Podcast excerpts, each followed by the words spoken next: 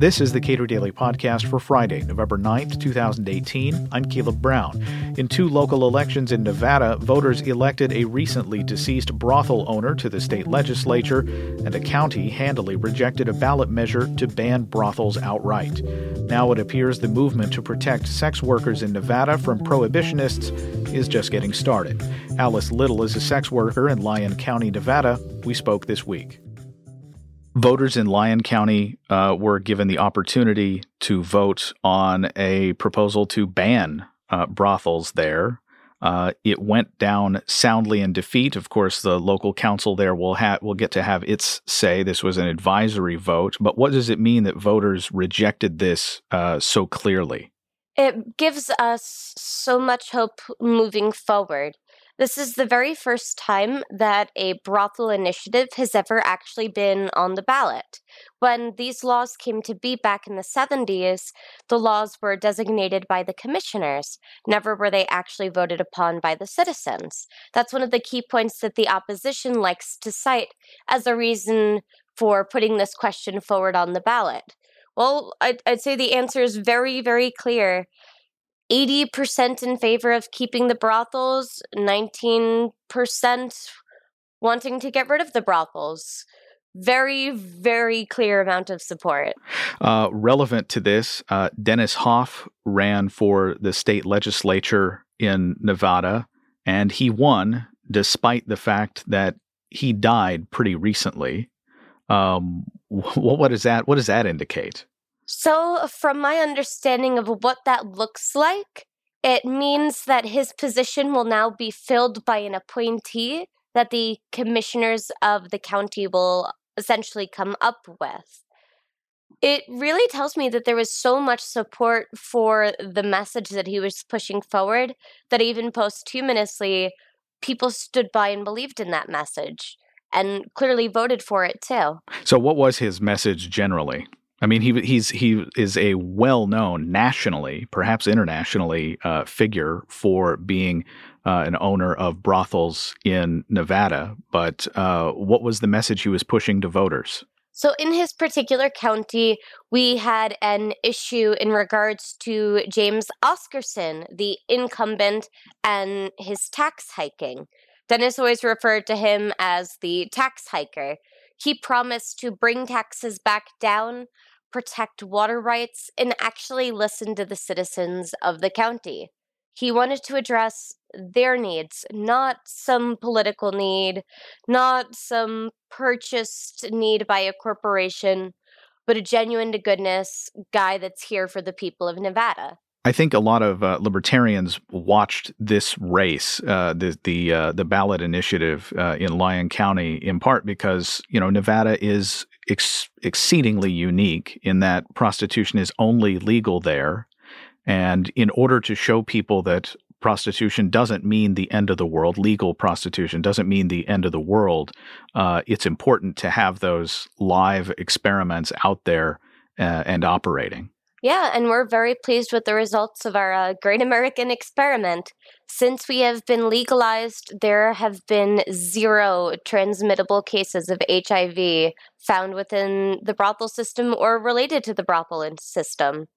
Not even most hospitals can claim a zero transmission rate because we have to keep in mind that the risk level for a legal sex worker to contract something is far less than that of a medical professional who is exposed to bodily fluids in emergency type situations where one doesn't always have the ability to wear safety equipment. Whereas in my field, that's required by law. Condoms are used for all activities, and dental dams are used for the other activities. It's something that we take a lot of pride in. You and I have talked about this before, but um, to the extent that there is this conflation of uh, sex work and human trafficking, uh, the fact that legal prostitution continues, and you know, as as we discussed before, you don't feel exploited. Um, oh goodness, no. But but to the extent that there is this continue continued movement to uh, conflate uh, sex work and human trafficking, uh, where do you think that goes? Uh, from here. I mean, it's not going away, certainly. No, not at all. The reality is, human trafficking is the problem in 2018. Much in the same way in the 90s, we had domestic violence as a social ill.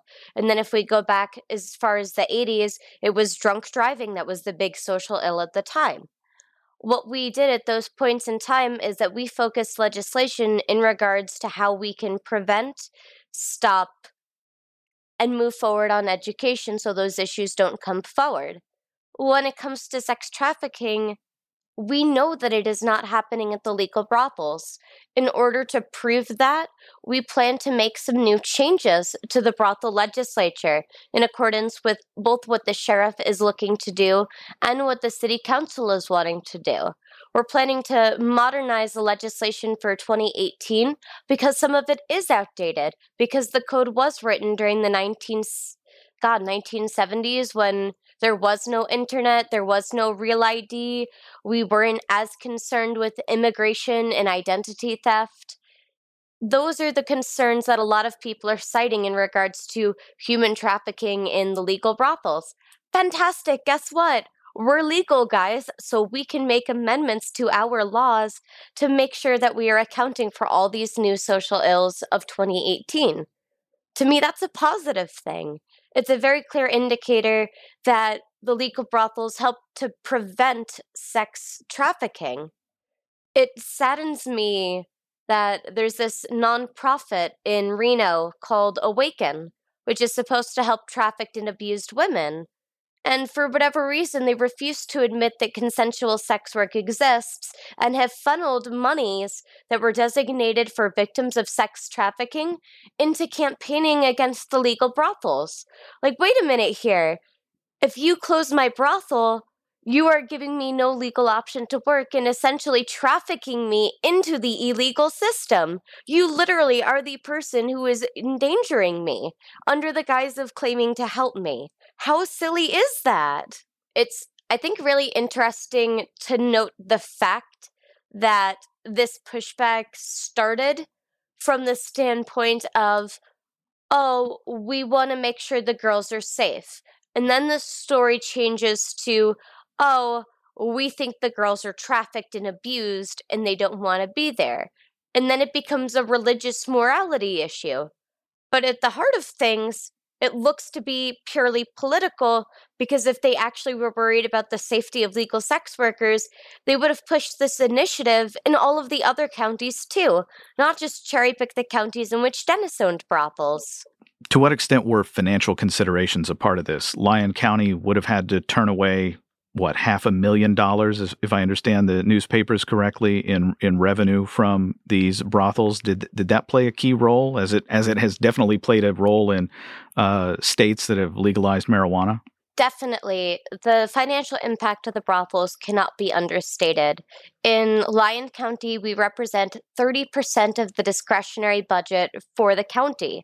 That represents all the sheriff's vehicles every single year. That's incredible. And Lyon County, while large, is very spread out, and there isn't a lot of new industry coming into the area at this time.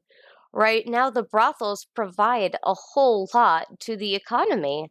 If we were to have lost our brothels, we also would have lost 134 non sex worker positions. We would have lost all the available positions for ladies. We would have been closing multiple businesses and essentially harming multiple families within the community. I really do believe that the residents of Lyon County to look at took a look at those financial statements that we put out there, saw them and actually appreciated, hey, you know, these girls are helping us to succeed. They do contribute to the local economy. And then they go on top of that because we do contribute in a number of other ways too. We funded the Dayton Dog Park. We threw $5,000 at the Boys and Girls Club. Every time there's a food drive, we send over a truckload of cans. We always give back in so, so many ways. The petition in, I believe, Nye County did not get on the ballot. The petition in uh, Lyon County failed handily, and uh, so as as a as a, I guess a self preservation move, what is next for uh, sex workers in Nevada? in many ways, this has created a unique opportunity for us to start having conversations within the local community.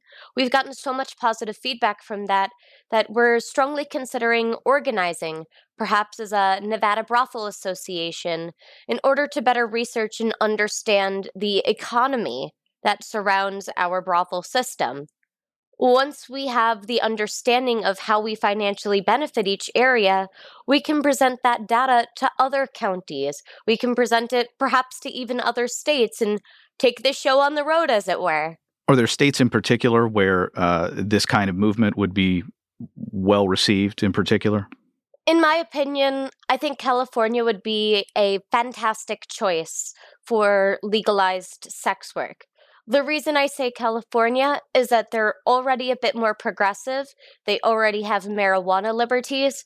And I feel like having sex work liberties is not such a huge stretch. That, and we have to think about the financial impact. Just how much taxation revenue could legalized sex work bring to a state like California? I mean, if we're generating $500,000 of taxation revenue in Lyon County just from the taxes and fees associated with owning a brothel and running a brothel. Can you imagine what it could be like in other states? They could choose to do things like introduce a 1 to 3% excise tax, take that taxation dollars, reinvest it back into the local economy, use the money to fix our schools.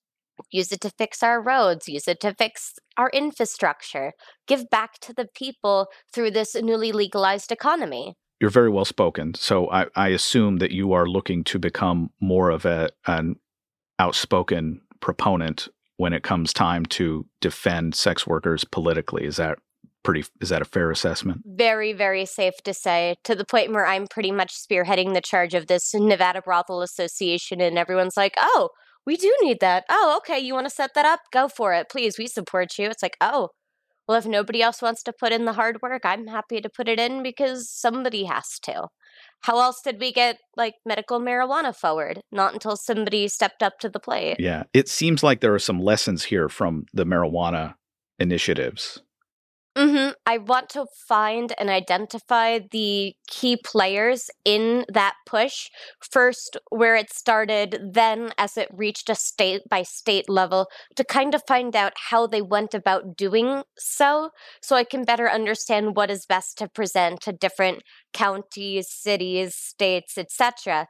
Because not even all of Nevada has legalized sex work. So you figure a lot of it, the work starts at home first, county by county, getting more brothels opened in areas that are struggling but still have enough foot traffic to justify having such a location. Because the reality is, people do travel from all over the country for these places. If, say, Minnesota decided to legalize brothels, you figure half of the country would be traveling to Nevada, half of the country would be traveling to Minnesota. If anything, more people are going to learn of the industry, more people are going to partake of the services, and there'll be even more opportunities for women to succeed in that way. Which is great because you figure all of these women right now are having to work in a criminalized system in which they're literally constantly in jeopardy. So, um, it seems like local option is key, though. I mean, for for when Colorado legalized marijuana uh, recreationally, they made sure that every county had the option of saying no. That's how it is with sex work in Nevada is that it's an option for counties and essentially what we would want to do is go hey state of Nevada these are the counties that currently have it these are the counties that say they would like it how do we bring it here and pretty much go area by area. Does the state have a, a prohibition in general on sex work and and your those county those other those three or four counties have carve outs in the law or is the state sort of hands off and then counties say yes or no Counties have the ability to say yes or no, but there are certain limitations and restrictions in regards to population size. Some counties have passed legislation doing an outright ban. And so it really would be a county by county issue to determine one, if they're interested in having it, two, how many brothels could that local area realistically support, and then three, figuring out how to get a new brothel established because that would be something brand new to the state of Nevada. We've only ever changed hands of brothels. We've never actually issued a brand new license for a brand new modernized location. The technically um, the newest brothel is the Mustang Ranch that Lance Gilman built back in the 1980s. That's the newest of the brothel buildings because we can't do a full remodel. The legislation prevents you from demolishing and completely rebuilding. You can only improve upon what is there. So it's sta- it's it's stagnant essentially. Yes. Thankfully though, Lyon County the sheriff, or at least now the former sheriff, and the incoming sheriff, which is already established he's comfortable with us, he and the county commissioners are looking to update the code to potentially allow for things like remodeling, expansion, things that we've always wanted to do but haven't been able to because of these laws. Alice Little is a sex worker in Lyon County, Nevada. You can rate the Cato Daily Podcast on iTunes, Google Podcasts, and anywhere else you get your podcasts. And you can follow us on Twitter at Cato Podcast.